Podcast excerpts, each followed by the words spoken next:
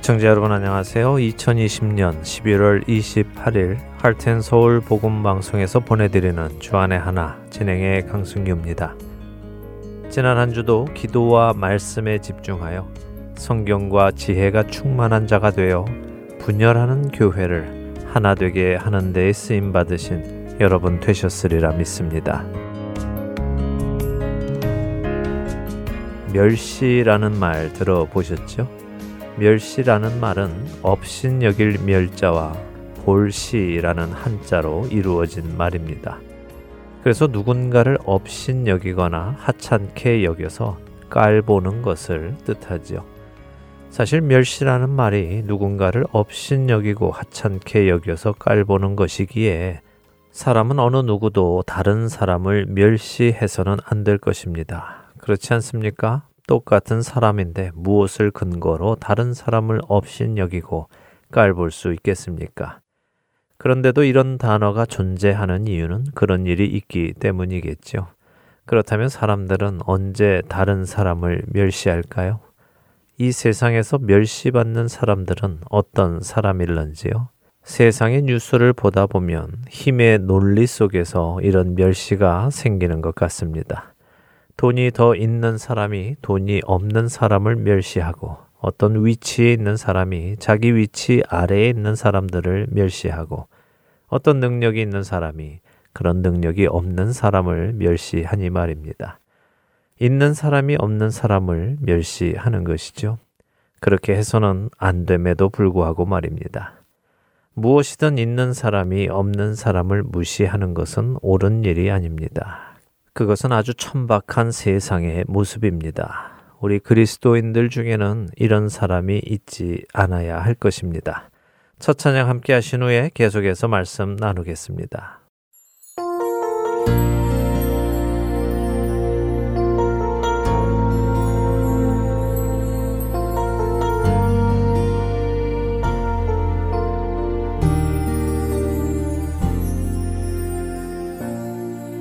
하늘의 문을 여소서.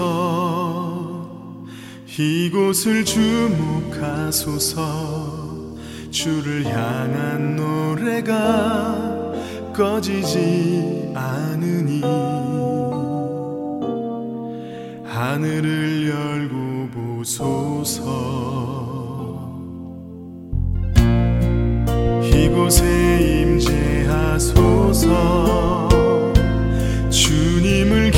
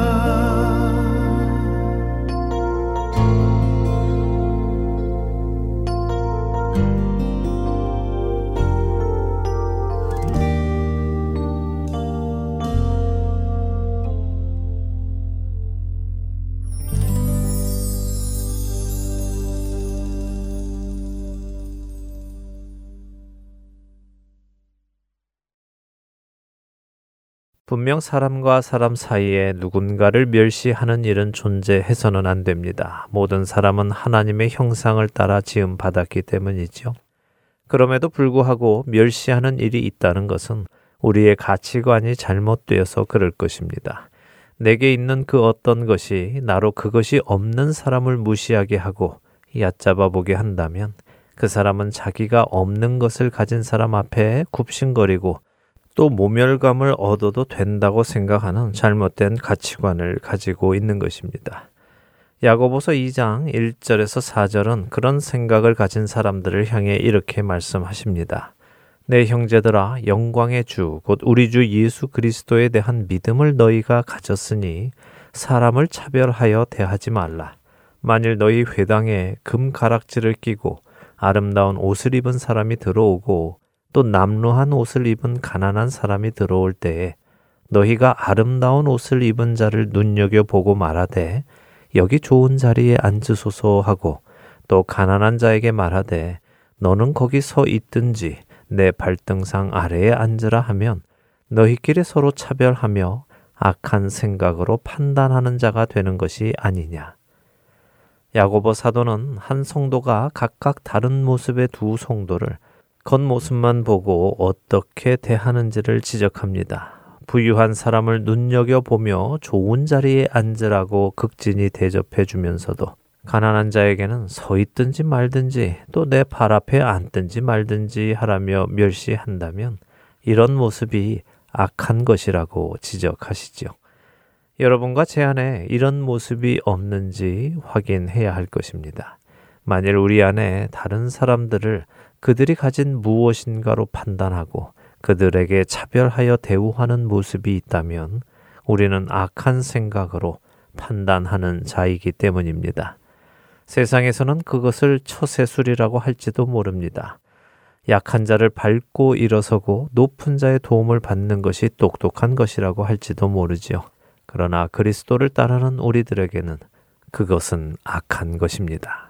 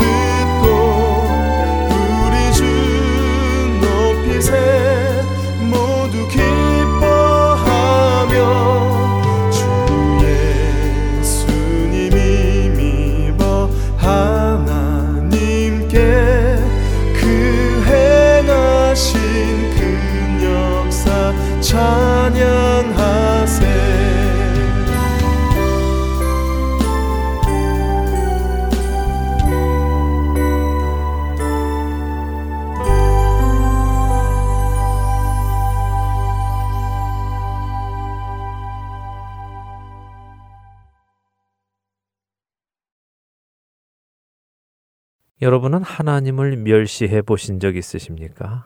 아마도 대부분의 우리들은 내가 비록 사람은 멸시한 적이 있지만 하나님을 멸시한 적은 없다고 생각할 것입니다. 그렇지 않습니까? 멸시란 무엇을 가진 자가 없는 자를 무시하고 깔보는 것이니까 말입니다. 하나님께 우리 자신을 비교한다면 우리는 모든 것의 주인 되시는 하나님을 깔보거나 없인 여길 수 있는 여건이 없기 때문이지요. 그런데도 성경에서 하나님께서는 종종 이스라엘 민족을 향해 그들이 나를 멸시한다고 말씀하십니다. 이것이 어떻게 가능할까요? 하나님께서 말씀하시는 멸시는 무엇일까요? 여러분은 그것이 무엇인지 아십니까? 만일 하나님께서 말씀하시는 그 멸시를 우리도 하고 있다면 어떻게 될까요? 그것은 정말 두 다리가 후들거릴 정도로 무서운 일이 아니겠습니까? 민수기 14장 11절 상단에 하나님께서는 이렇게 말씀하십니다. 여호와께서 모세에게 이르시되 이 백성이 어느 때까지 나를 멸시하겠느냐 도대체 무슨 일이 있었길래 하나님께서는 이 백성이 어느 때까지 나를 멸시하겠느냐라고 하실까요? 앞장인 민수기 13장에 하나님께서는 이스라엘 열두 지파에서 지휘관이 된 사람을 하나씩 택하여 가나안 땅을 정탐하고 오도록 명하십니다. 모세는 하나님의 말씀에 따라 12명을 선발하여 가나안에 보내지요. 40일의 정탐을 마치고 온 정탐자들은 모세에게 보고를 합니다. 그 내용은 여러분도 이미 익히 잘 알고 계시는 내용입니다. 민수기 13장 31절에서 33절까지의 말씀입니다. 그와 함께 올라갔던 사람들은 이르되 우리는 능히 올라가서 그 백성을 치지 못하리라. 그들은 우리보다 강하니라 하고 이스라엘 자손 앞에서 그 정탐한 땅을 악평하여 이르되 우리가 두루 다니며 정탐한 땅은 그 거주민을 삼키는 땅이요 거기서 본 모든 백성은 신장이 장대한 자들이며 거기서 네피림 후손인 아낙 자손의 거인들을 보았나니 우리는 스스로 보기에도 메뚜기 같으니 그들이 보기에도 그와 같았을 것이니라. 가나안을 정탐하고 온 사람들 중 갈렙과 여호수아를 제외한 열명은 자신들이 가나안 땅을 차지하지 못할 것이라고 말했습니다. 가나안 사람들이 자신보다 강하기 때문에 말입니다.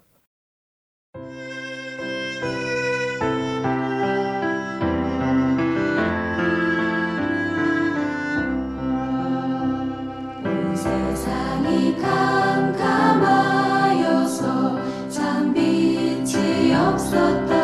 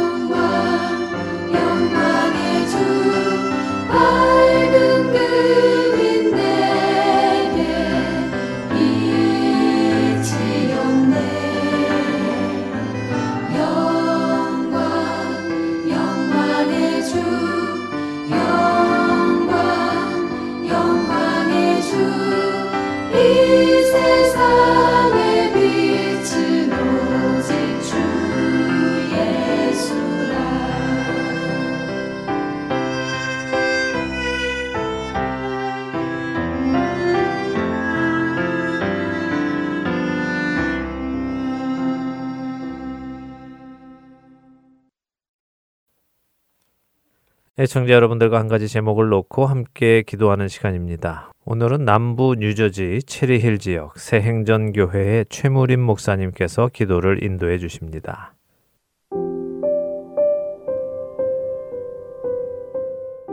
여러분 안녕하십니까? 하텐 서울 1분 기도 시간입니다. 저는 남부 뉴저지에 있는 체리 생전교회를 담임하고 있는 최무림 목사입니다. 오늘 함께 기도할 제목을 말씀드리겠습니다. 제 사무실 한 벽에는 누군가가 걸어놓은 족자가 있습니다. 거기에는 이런 기도 제목이 적혀 있었습니다. 이런 교회, 말씀이 있으면서 행동이 있는 교회, 사랑이 있으면서 순교가 있는 교회, 모임이 있으면서 역사가 있는 교회, 기도가 있으면서 능력이 있는 교회, 감사가 있으면서 찬송 있는 교회로 부흥하게 하소서. 또 이런 성도 십자가의 명예를 핑계치 아니하며 달란트의 직분을 불평하지 아니하고 상황이나 형편을 변명하지 않으므로 충성된 종이라고 인정받게 하소서. 땅 끝까지 이르러 주님 사랑을 전하는 미랄이 되게 하소서. 이걸 볼 때마다 얼마나 좋은 기도의 제목인지 참 좋다는 것을 깨달았습니다. 그런데 문득 다니엘이 예레미야서를 읽다가 깨달은 부분이 생각이 났습니다.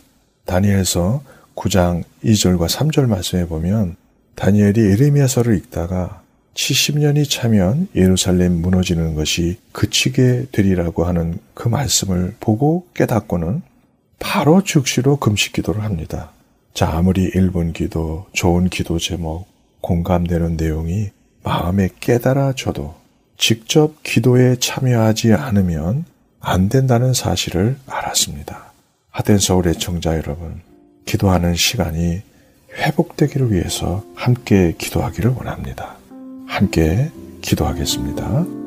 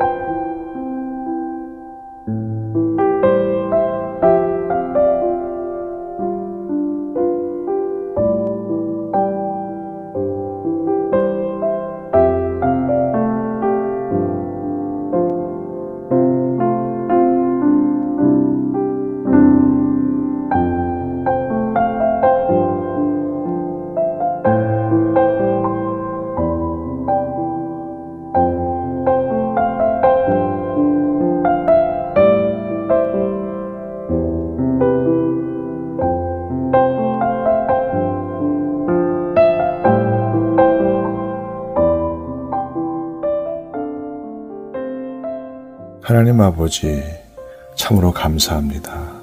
하나님의 뜻을 성경을 통하여, 설교를 통하여, 책과 방송을 통하여 많이 깨닫고 있음을 감사합니다. 세계 정세와 소식들을 통해서 선교지와 나라와 민족과 어려움을 당하는 사람들을 위해서 기도해야 하는 것을 공감할 수 있도록 붙들어 주셔서 너무 감사합니다. 그러나 정작 금식하는 것도 쉬어야 하는 것도 정한 시간에 기도하는 것도 바쁘다는 핑계로 많이 하지 못하는 연약함을 용서하시고 우리의 기도 시간이 회복되게 하시고 기도의 깊은 교제 시간에 점점 더 하나님 앞에 가까이 가는 모두가 되게 하여 주시옵소서. 예수님의 이름으로 기도하옵나이다. 아멘.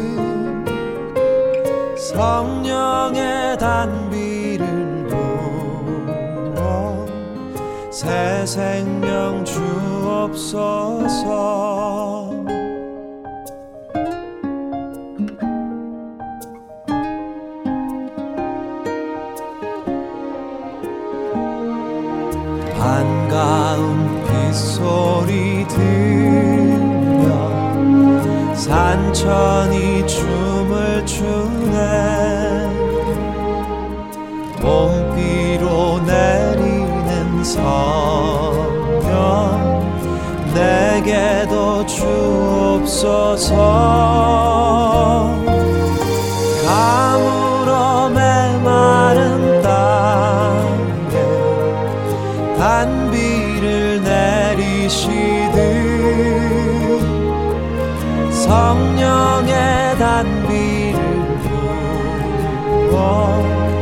새 생명 주옵소서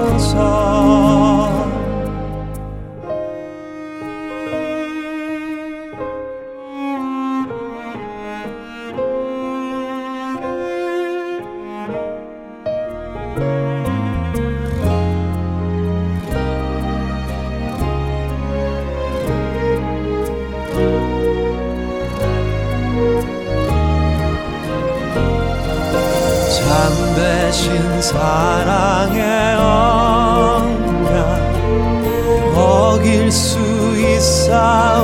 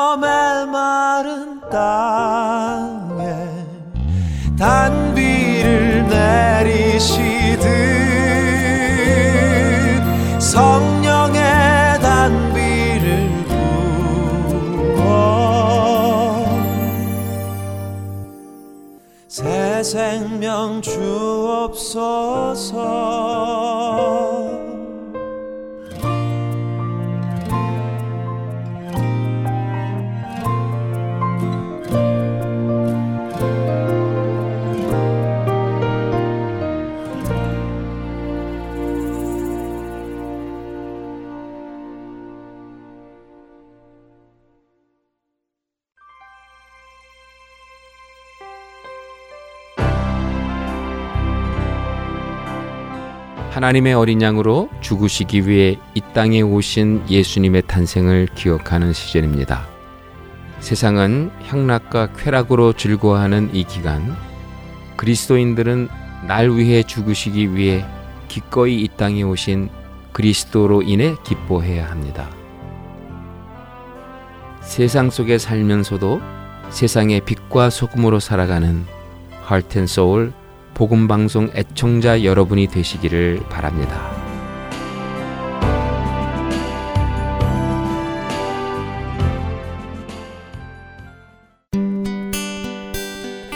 기쁜 소식 사랑으로 땅 끝까지 전하는 아랜소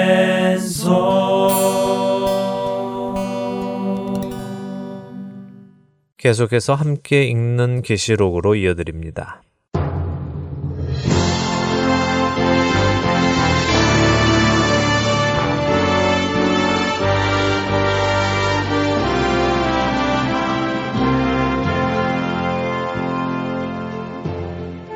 여러분 안녕하세요. 구원의 계시가 담긴 요한계시록을 공부하는 시간입니다. 함께 있는 계시록 진행의 김명아입니다. 네, 여러분 안녕하세요. 강승규입니다. 지난 시간에는 15장도 마치고 요한계시록 16장으로 가서 드디어 하나님의 진노의 대접이 부어지기 시작하는 것을 보았습니다. 네, 16장 1절과 2절을 보면서 첫 번째 대접이 부어지는 것을 보았죠. 네, 일곱 천사 중 첫 번 천사가 대접을 땅에 부으니까 짐승의 표를 받은 사람과 그 우상에게 경배한 사람들의 몸에 독한 종기가 났어요. 네.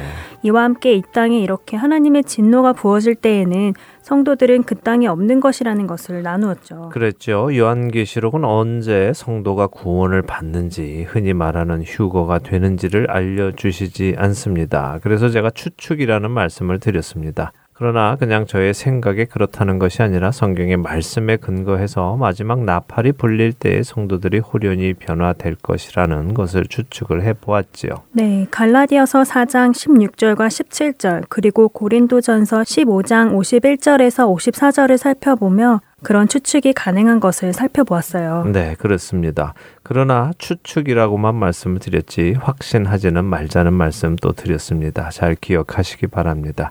자, 하나님께서 오래 참으셨던 악을 향한 심판, 그 심판이 드디어 진노의 일곱 대접에 담겨서 땅에 떨어지기 시작했습니다.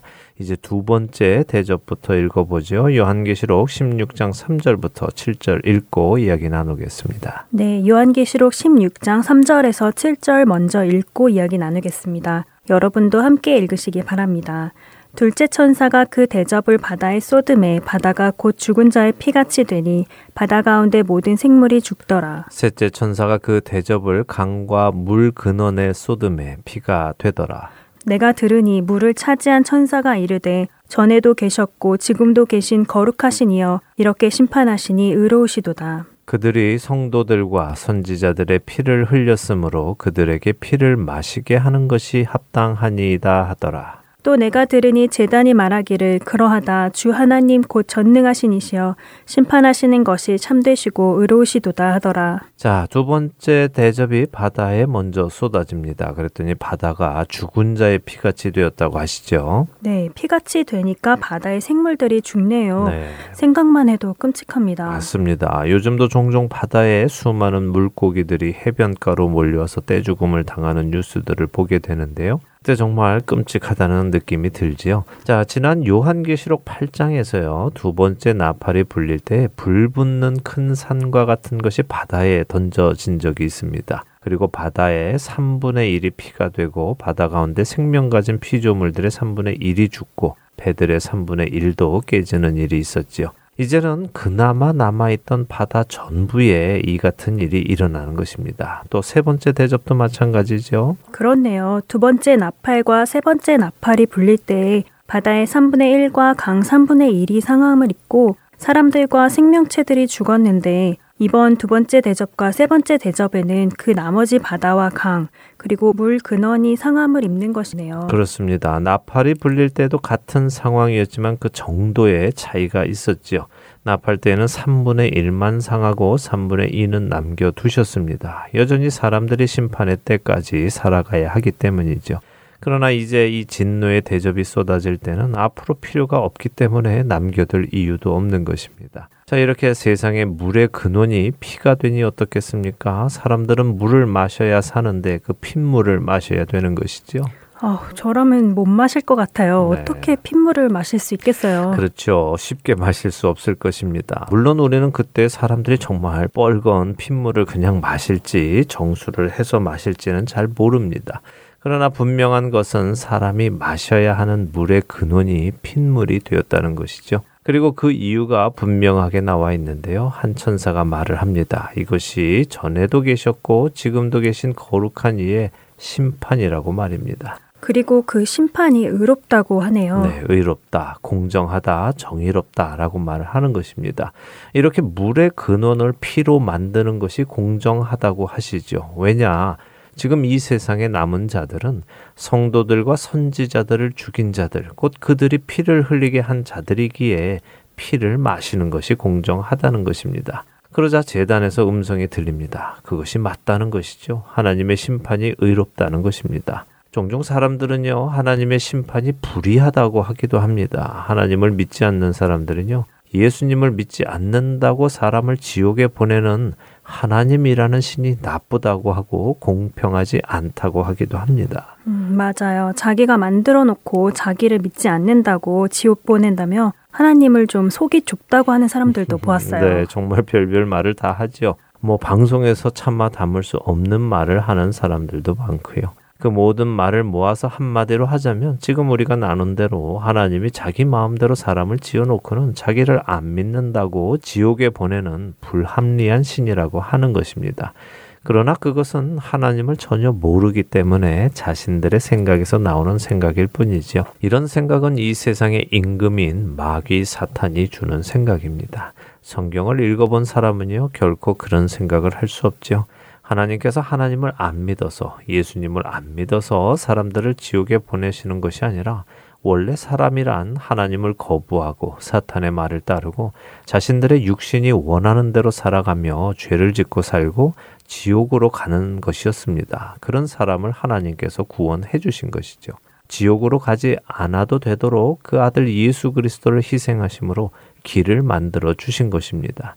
그런데 그 길을 거부하고 또 마다하고 자신들 스스로 여전히 하나님의 자리에 서서 멸망으로 가는 것이죠. 자신들이 자원해서 가는 것이죠. 그렇습니다. 자신들이 자원해서 가는 것입니다. 가고 싶지 않으면 가지 않아도 됩니다. 그런데 가기로 자원하는 것이죠. 악인을 향한 하나님의 심판은 의로운 것이며 공정한 것입니다.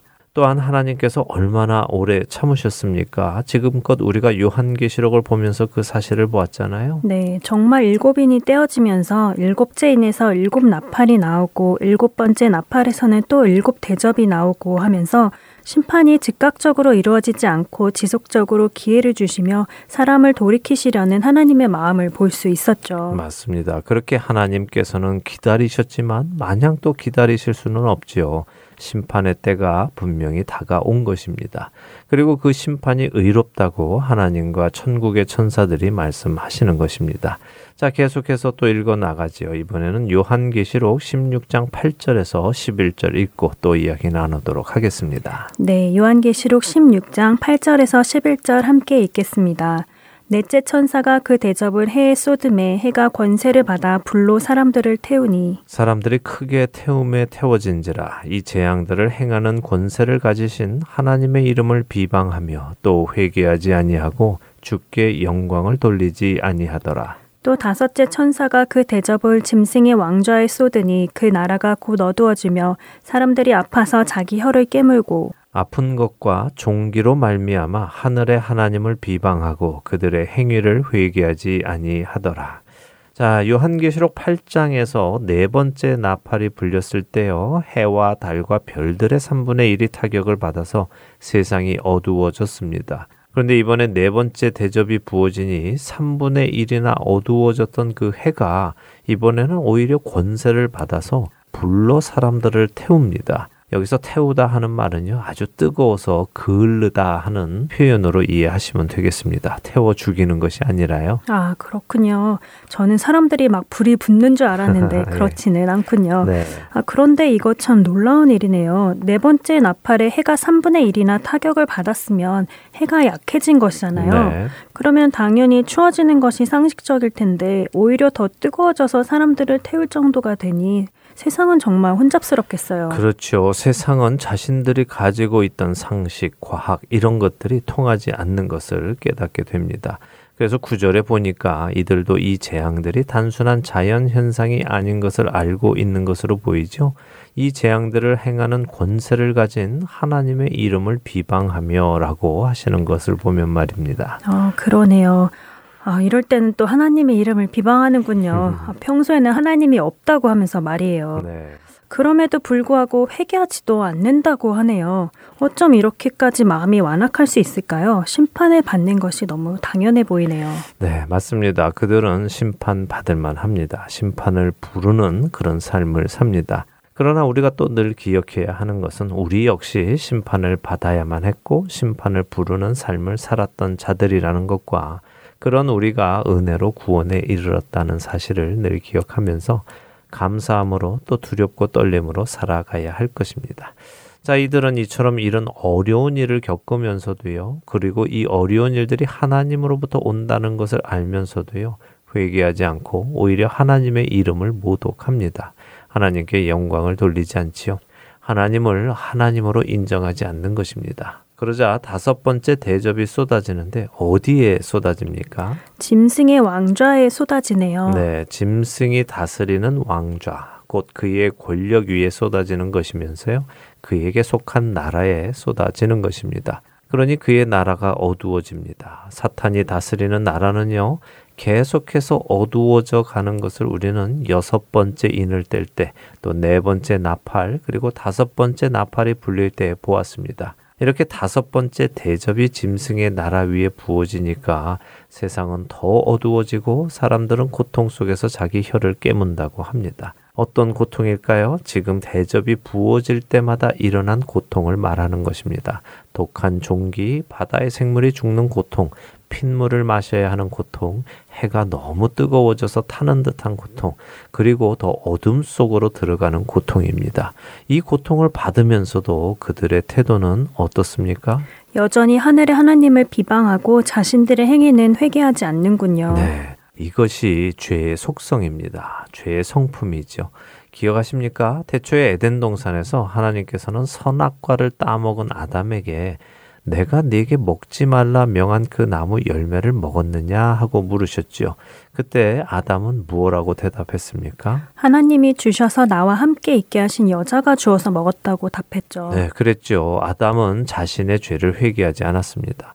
죄송합니다, 하나님. 하나님께서 먹지 말라고 하신 말씀을 제가 어겼습니다 하고 회개하지 않았습니다. 그는 오히려 하나님께서 만들어서 나와 함께 있게 하신 저 여자가 주어서 먹었다면서 마치 저런 여성을 만들어서 내 옆에 있게 하신 하나님께 원인 제공의 잘못도 있는 것처럼 이야기를 합니다.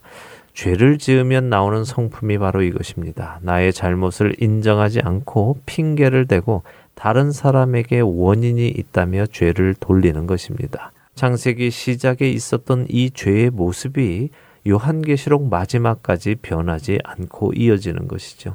그러니 우리 각자도 내가 죄의 성품을 여전히 가지고 있는지 확인해 봐야 되겠죠. 크리스찬이 되었다는 사실은 새로운 피조물이 되었다는 사실입니다. 그리고 이 새로운 피조물이 되었다는 사실은 더 이상 죄의 성품을 가지지 않는다는 것을 말해주죠. 크리스천의 가장 큰 특권이 뭔지 아십니까? 음, 죄를 인정하고 돌이킬 수 있다는 거 아닐까요? 그렇습니다. 크리스천의 가장 큰 특권은 죄를 인정할 수 있고 죄에서 떠날 수 있다는 것입니다. 원래 죄의 성품은 우리가 방금 살펴본 것처럼 자신의 잘못이라고 인정하지 않는 성품을 가지고 있습니다. 자신의 잘못이 아니라고 주장하지요. 오히려 죄의 원인과 책임을 다른 이에게로 돌리는 것이 그 기본 성품입니다. 그런데 죄 없으신 예수님께서 오셔서 죄인으로 죽으셨습니다. 다른 어느에게도 죄값을 돌리지 않으시고 억울하다고 하지도 않으시고 죽으셨습니다. 그렇게 그분을 통하여 새로운 피조물이 된 사람들은 더 이상 죄를 지을 때에 자신의 잘못을 부인하고 숨기고 다른 이에게 책임을 돌리는 죄의 성품을 보이는 것이 아니라 하나님께서 죄라고 하신 것을 자신도 겸허히 죄로 인정하며 하나님 앞에서 회개하고 그리스도의 피로 사함받고 그 죄에서 떠나는 일을 하는 것입니다. 이것이 특권인 것입니다. 또 특권이란 아무나 가질 수 없는 권리인데 죄를 인정하는 것이 권리라는 것이고 죄에서 돌이킬 수 있다는 것이 권리라는 것이 참 감사하다고 느껴집니다. 네, 감사한 일이죠. 여기 요한계시록 16장의 사람들을 한번 보세요. 얼마나 안타깝습니까? 끝까지 하나님을 비방하며 고통 속에서 죽어가고 있는 것 아닙니까? 사람이 마지막 순간까지 미움과 분노를 끌어안고 죽는다면 그 마지막이 얼마나 슬플까요? 그렇죠. 보통 사람들도 죽을 때가 가까워지면 그동안 미안했던 거, 마음 불편했던 것들을 해결하는 모습을 보이는데 하나님을 향해 이런 불순종의 마음을 가지고 눈을 감는다는 것이 정말 안타까운 일이라는 것이 새삼 느껴지네요. 네, 그렇게 눈 감지 않도록 우리를 구원하신 하나님께 다시 한번 감사한 마음을 가지고 살아가기 바랍니다. 자, 이제 또 요한계시록 16장 다음 대접 이야기를 읽어 나가야 할 텐데요. 지금 다섯 번째 대접까지 땅에 부어졌습니다. 여섯 번째 대접부터는 그 분위기가 사뭇 다른데요. 어떻게 다를까? 먼저 요한계시록 16장 12절에서 16절까지 여섯 번째 대접에 관한 글을 읽고 이야기 나누도록 하겠습니다. 네, 요한계시록 16장 12절에서 16절 함께 읽겠습니다. 또 여섯째 천사가 그 대접을 큰 강 유브라데에 쏟음에 강물이 말라서 동방에서 오는 왕들의 길이 예비되었더라. 또 내가 봄에 개구리 같은 새 더러운 영이 용의 입과 짐승의 입과 거짓 선지자의 입에서 나오니 그들은 귀신의 영이라 이적을 행하여 온 천하 왕들에게 가서 하나님 곧 전능하신 이의 큰 날에 있을 전쟁을 위하여 그들을 모으더라. 보라 내가 도둑같이 오리니 누구든지 깨어 자기 옷을 지켜 벌거벗고 다니지 아니하며 자기의 부끄러움을 보이지 아니하는 자는 복이 있도다. 새 영이 히브리어로 아마겟돈이라 하는 곳으로 왕들을 모으더라. 네. 그렇네요. 여섯 번째 대접이 부어지니 지금껏 나타났던 심판의 모습과는 달리 유브라데 강이 마르고 동방에서 오는 왕들의 길이 예비되는 일만 나오네요. 네, 조금 분위기가 다르죠. 예, 물론 이제부터 일어나는 일 역시 하나님의 진노의 심판입니다만 다른 대접들처럼 바로 그 진노가 내리는 것이 아니라 그 진노가 내릴 준비가 되어지는 모습을 보여주는 것이죠. 우리가 많이 들어본 아마겟돈이라는 단어도 나오는데요. 네. 이것이 바로 그 마지막 전쟁, 아마겟돈 전쟁이군요. 예, 뭐 흔히들 아마겟돈 전쟁, 아마겟돈 전쟁 이렇게 부르죠. 그러나 사실 성경은 아마겟돈이라는 이 지역에서 전쟁이 일어난다고 기록하고 있지는 않습니다. 잘 보세요. 16절에 보면 새 영이 아마겟돈이라 하는 곳으로 왕들을 모았다고만 되어 있습니다. 그런데 아마겟돈 전쟁 이렇게 호칭을 하면요. 마치 이 아마겟돈이라는 곳에서 전쟁이 일어나는 것처럼 오해를 할 수 있죠. 그래서 우리는 그런 아마겟돈 전쟁이라는 호칭은 하지 않겠습니다. 아, 그렇군요. 알겠습니다. 그럼 이 여섯 번째 대접에서는 무엇을 보아야 할까요? 네, 이 먼저는요. 여섯 번째 대접이요. 큰 강 유브라데에 부어집니다. 그러자 그 강이 마르죠. 유브라데 강은 중동 지역에서 가장 길고 또 요긴한 강으로 알려져 있습니다. 특별히 바벨론은 이 유브라데 강을 중심으로 번창을 했고요. 훗날 메데, 바사, 헬라, 로마도 다 이 지역을 점령합니다. 이미 요한계시록 9장에서 우리는 여섯 번째 나팔이 불리자 유브라데 강에 결박되었던 네 천사가 노임을 받는 것을 보았죠. 어, 그러네요.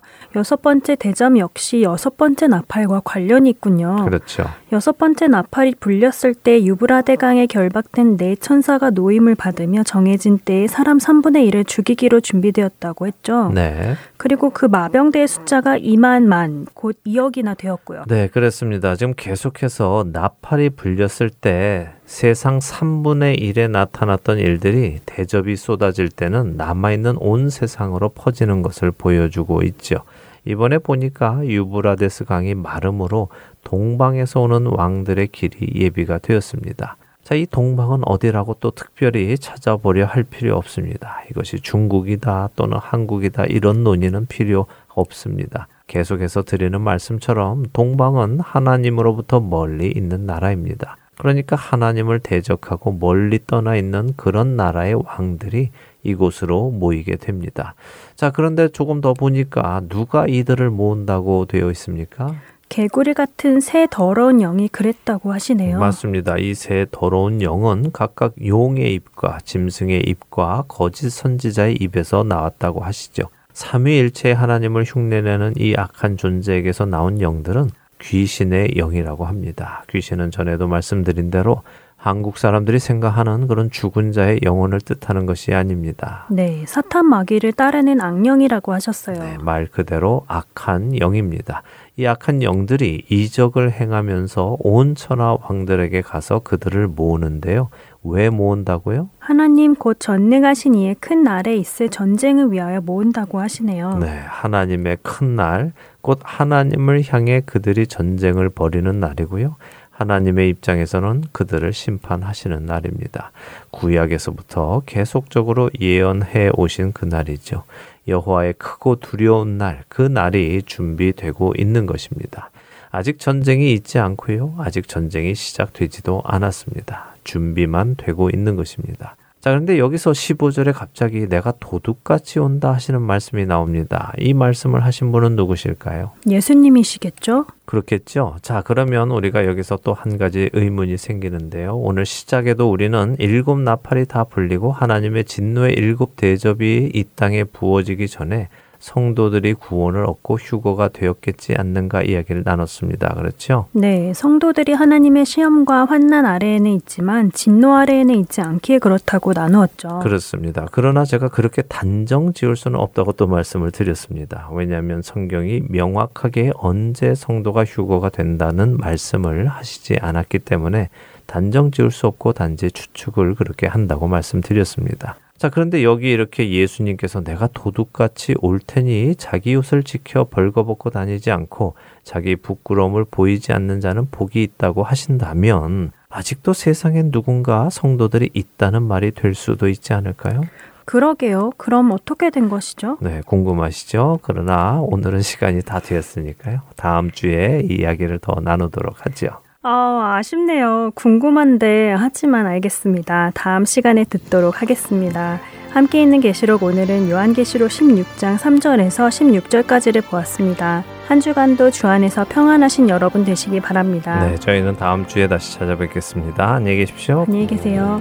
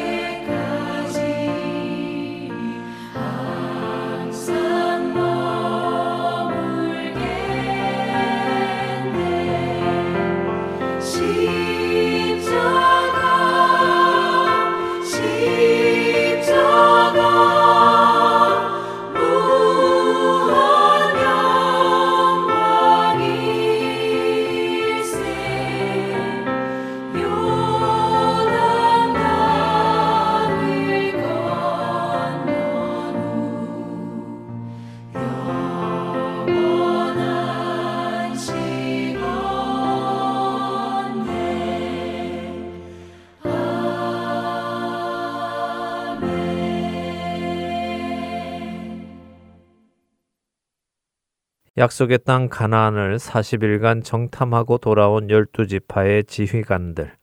그중 열 지파의 지휘관들은 가나안 땅을 차지할 수 없다고 의견을 냅니다.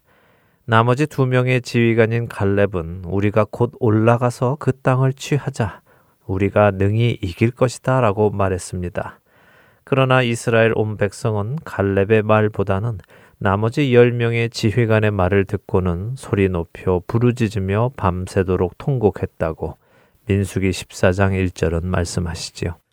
더욱이 민수기 14장 2절 이후에는 이스라엘 자손 모두가 모세와 아론을 원망하며 차라리 애굽에서 죽었거나 광야에서 죽었었으면 좋았겠다라고 하소연하고 심지어 어떤 사람들 안에는 애굽으로 돌아가자는 움직임까지 일기 시작했지요. 이런 백성들의 모습에 또 한 명의 정탐자였던 여호수아는 자기 옷을 찢으며 여호와께서 우리를 기뻐하시면 우리를 그 땅으로 인도하여 들이시고 그 땅을 우리에게 주실 것이라고 백성들에게 외칩니다. 이 말을 들은 이스라엘 백성들은 이런 말을 하는 여호수아와 갈렙을 돌로 쳐 죽이려고 합니다. 바로 이 순간 하나님께서 회막에 임재하십니다. 그리고는 모세에게 이렇게 말씀하신 것입니다. 이 백성이 어느 때까지 나를 멸시하겠느냐? 아마도 이스라엘 백성들은 자신들이 하나님을 멸시하지는 않았다고 생각했을 것입니다. 시작에도 말씀드린 대로 멸시란 있는 사람이 없는 사람을 없인 여기고 하찮게 여기고 깔보는 것이기에 그렇습니다. 그런데 하나님께서는 이스라엘 백성들이 하나님을 멸시했다고 하시죠. 그리고 그 이유를 이렇게 말씀하십니다. 민수기 14장 11절 중반 이후의 말씀입니다. 이 백성이 어느 때까지 나를 멸시하겠느냐? 내가 그들 중에 많은 이적을 행하였으나 어느 때까지 나를 믿지 않겠느냐? 그렇습니다. 하나님께서는 지금껏 이스라엘 백성들을 구원하시기 위하여 애굽에서 놀라운 열 가지의 기적을 보여주셨고 이스라엘 백성을 홍해를 가르고 인도하셨으며 그들을 쫓던 애굽의 병사들을 홍해 가운데에 수장시키시는 놀라운 기적과 이적을 보여주셨습니다. 광야에서는 쓴 물을 단물로 바꾸어 주시고 반석을 쳐서 샘물을 주시며 매일같이 만나를 하늘에서 내리시고 이스라엘 백성들을 먹이고 마시게 하셨습니다. 낮에는 구름 기둥으로 뜨거운 광야의 햇빛을 막아주시고 밤에는 불 기둥으로 추운 광야의 밤을 지켜 주셨지요.